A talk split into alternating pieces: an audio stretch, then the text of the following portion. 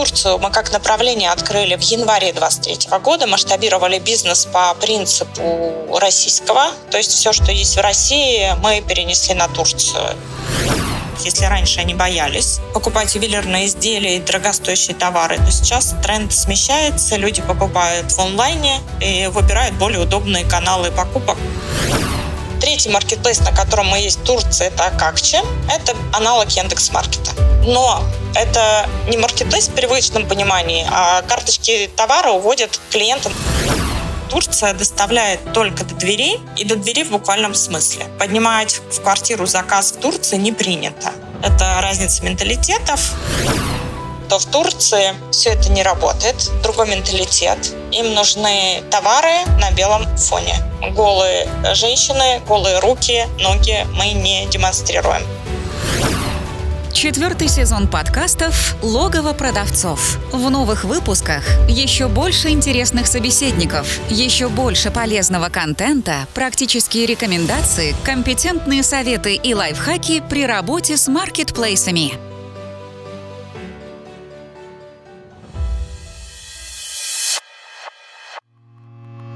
Всем привет!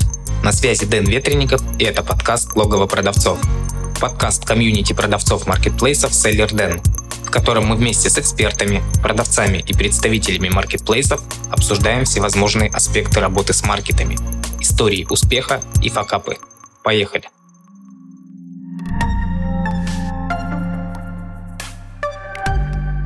Сегодня в гостях у меня Нейра Оськина. Нейра, добрый день.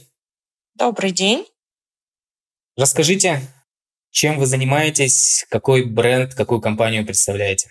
Я директор по маркетингу в компании Юви Ювелирочка. Занимаюсь маркетингом в компании, привлечением новых клиентов, развитием новых направлений, все, что связано с маркетингом, рекламой, масштабированием.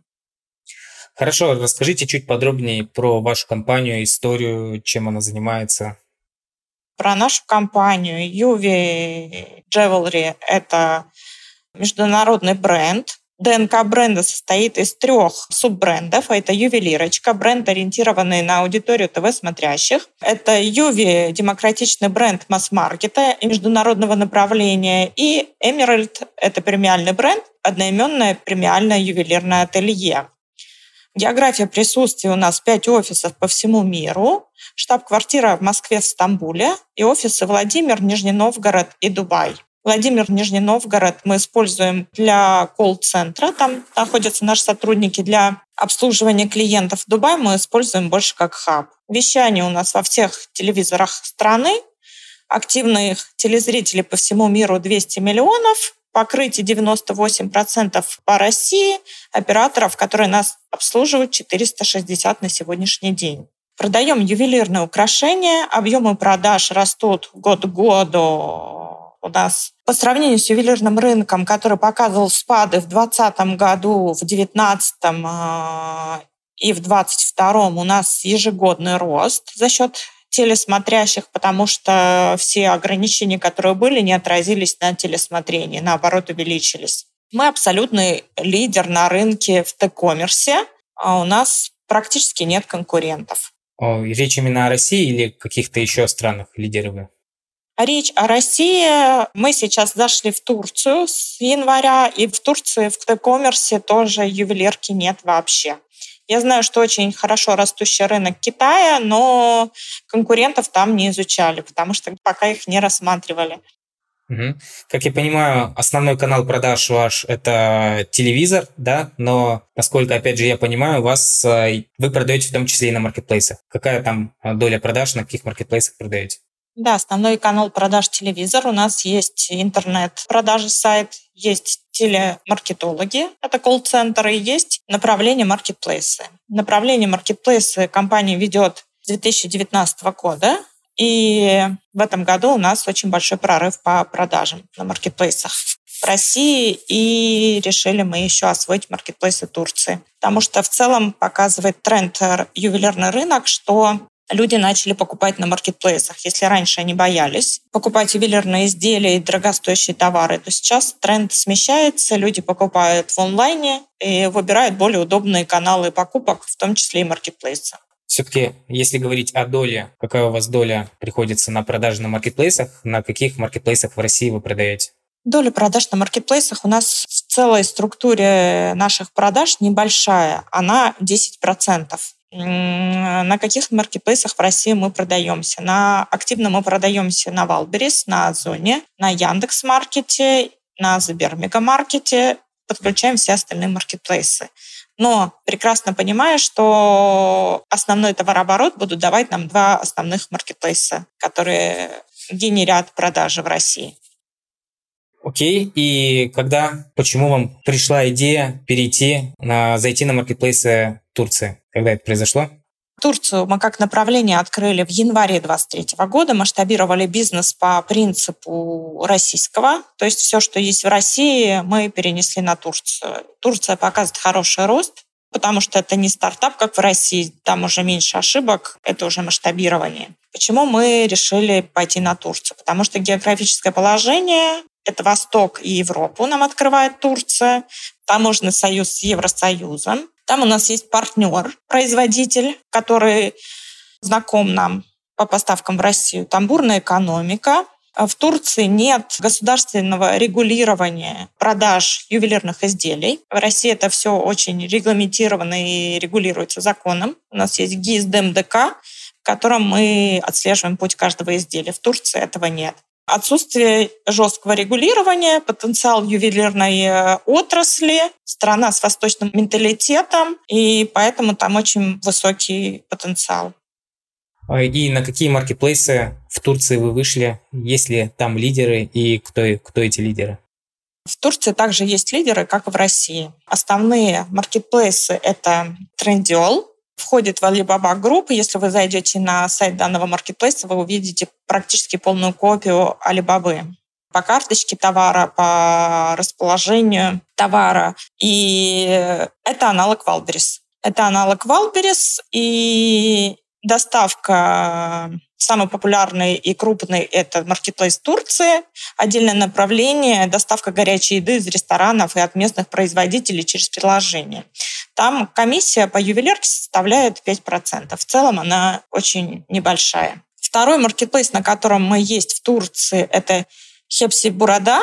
Это аналог Озон. Это популярный маркетплейс с товарами турецких иностранных э, производителей. Как и Озон, площадка когда-то начинала работу с упором на компьютеры и телефоны. Сейчас здесь есть все, стандартные категории товаров. Они включают э, службу доставки, собственную платежную систему, сервисы Яком, Marketplace работает с поставщиками из разных стран и дает льготы женщинам-предпринимателям. Это снижение комиссии, скидку на доставку. Но у них комиссия по ювелирным изделиям составляет 18%. Это практически такая же комиссия, как в России. Третий маркетплейс, на котором мы есть в Турции, это Акакче. Это аналог Яндекс.Маркета. Но это не маркетплейс в привычном понимании, а карточки товара уводят клиента на сайт продавца это что-то типа дропшиппинга, но переводит на сайт продавца либо на интернет-магазин. И покупатель переходит именно туда, где предлагают самую низкую цену на выбранный товар. Еще мы там зарегистрировались на таком маркетплейсе, как Digixpeti. Переводится дословно как цветочная корзина. Это что-то между, как у нас FlowWow и Сбермаркет. Это два в одном. На главной странице можно перейти в магазин цветов подарков или в онлайн-супермаркет. Миллион продуктов. Они работают с турецкими продавцами. Доставка организована по всей стране. И есть срочная доставка э, за 90 минут по крупным городам. И они совместно с Амазоном запустили партнерский проект, который, где есть доставка в Германию, Испанию, Колумбию, Мексику. Есть еще у них marketplace Неанбир, запущенный крупными местными брендами. Например, Лайкики. На сайте продается одежда от производителя. В целом все. На других площадках мы еще не заявлялись. И а, аналогично России есть площадки, которые генерят продажи, а есть площадки, которые э, нужны для узнаваемости бренда и для развития. Главное отличие у нас есть турецких маркетплейсов от российских – это отсутствие пунктов выдачи. Турция доставляет только до дверей и до дверей в буквальном смысле. Поднимать в квартиру заказ в Турции не принято. Это разница менталитетов и религиозных убеждений. Запрещается присутствие чужого мужчины в доме. Курьеры там исключительно мужчины. Хорошо, и как э, с точки зрения безопасности вот ваши ювелирные изделия доставляют до двери, как бы ни, никто их не украдет, не сворует, нет такой проблемы? Нет, такой проблемы нет. У них в целом такая система потребления, что все доставки, абсолютно все, доставляются до дверей. То есть они встречают эту доставку, либо оставляют, могут оставить соседям даже. У них другой менталитет и другая культура потребления. Хорошо, Нейра, если говорить о других отличиях либо схожестях именно в логистических процессах, насколько отличаются маркетплейсы Турции от российских? Как вы храните э, свой товар? Вы храните его по системе ФБО на складах маркетплейсов, либо отправляете им э, заказы по системе ФБС, либо, может быть, сами со своего склада доставляете? Как э, там все это организовано? Там организовано по системе ФБС. География продаж и доставок э, в России схожа с Турцией. В лидерах и у нас, и у турков столичные города. Если в России у нас лидеры по продажам это города Москва и Санкт-Петербург, то в Стамбуле это Анкара и Стамбул два города-лидера, в которых максимальное количество продаж. И мы работаем по системе ФБС, и в России мы тоже э, перешли на систему ФБС, потому что посмотрели свои остатки и поняли, что нам проще, дешевле хранить у себя, имея склад собственный в Москве и быструю логистику и много логистических операторов, которые нас обслуживают. Таким образом, мы и качественнее товар доставляем, то есть он не хранится на складе э, у маркетплейса. Мы не можем потом гарантировать внешний вид и целостность изделия при отправке. Здесь мы полностью гарантируем, потому что каждое изделие отправляется лично и отслеживается. Да, это так, но в любом случае доставляет его Marketplace по системе ФБС, и на этапе от сдачи на склад до получения покупателем всеми процессами занимается Marketplace, поэтому не уверен, что это прям такое отличие между ФБО и ФБС существенное, именно если говорить о целостности товара. О целостности нет, но о качестве товара – да. А, у нас были случаи, когда товар лежит два года на складе у маркетплейса, и за это время металл окисляется, к сожалению. То есть такой товар мы бы не отправили клиенту, увидев его состояние. А работники маркетплейса, они не геймологи, они не технологи-ювелиры, они не разбираются в качестве металла, окисления. Они могут запросто отправить товар, и мы получаем обратную связь, что там пришло кольцо все черное или камень потерял цвет и цветность. Да, здесь, здесь соглашусь. Вернемся все-таки к э, маркетплейсам Турции. Вы сказали о том, что выгрузили весь ассортимент, который продается в России, выгрузили на Турцию. Вот есть ли какие-то различия потребительских предпочтений и различия в аудиториях тех людей, кто заказывает, кто покупает в России, кто покупает в Турции? Одни и те же товары пользуются спросом там и там, либо, либо какие-то разные? Нет, в части предпочтений по виду металла турки выбирают золото чаще, чем серебро. А соотношение продаж это 60 э, к 40 процентам. В России противоположная история. 40 процентов предпочитают золото и 60 серебро. То есть большинство продаж на маркетплейсах это серебро. Вход в категорию в России идет через серебро, Первый заказ чаще всего это серебряная вещь, недорогая, а далее уже люди, получая, понимают ценность изделия, бренда, доверия и э, заказывают уже золото. Золото предпочитают в Турции желтое и без камней. Среди категорий в России лидеры у нас продаж серьги и комплекты, а в Турции цепочки и браслеты. Изучали ассортимент многих брендов известных что они продают э, на турецких маркетплейсах. И изучала ассортимент такой э, компании, как Pandora. Они на маркетплейсе даже не выставляют другие категории, кроме браслетов и цепочек. И обязательно для турецкого рынка э, коллекции из серебра дублируют в позолоте или в золоте. Поэтому такие основные отличия. Все, чем здесь любят украшать себя женщины, кольца, цепочки, серьги, там женщины не украшают. Из-за разницы менталитетов, из-за скрытности частей тела, там золото, бескаменка, цепи и браслеты. А если говорить по разнице в среднем чеке, где он выше? Средний чек одинаков и в России, и в Турции потому что схожая модель продаж. В эфир выводится более дорогой товар, и в целом более дешевый не выводится. А так как э, в Турции покупают больше золота, то и чек высокий. А если говорить про оформление карточек на маркетплейсах, про контент, про фотографии, э, видео, инфографику, здесь какие есть отличия, какие сходства?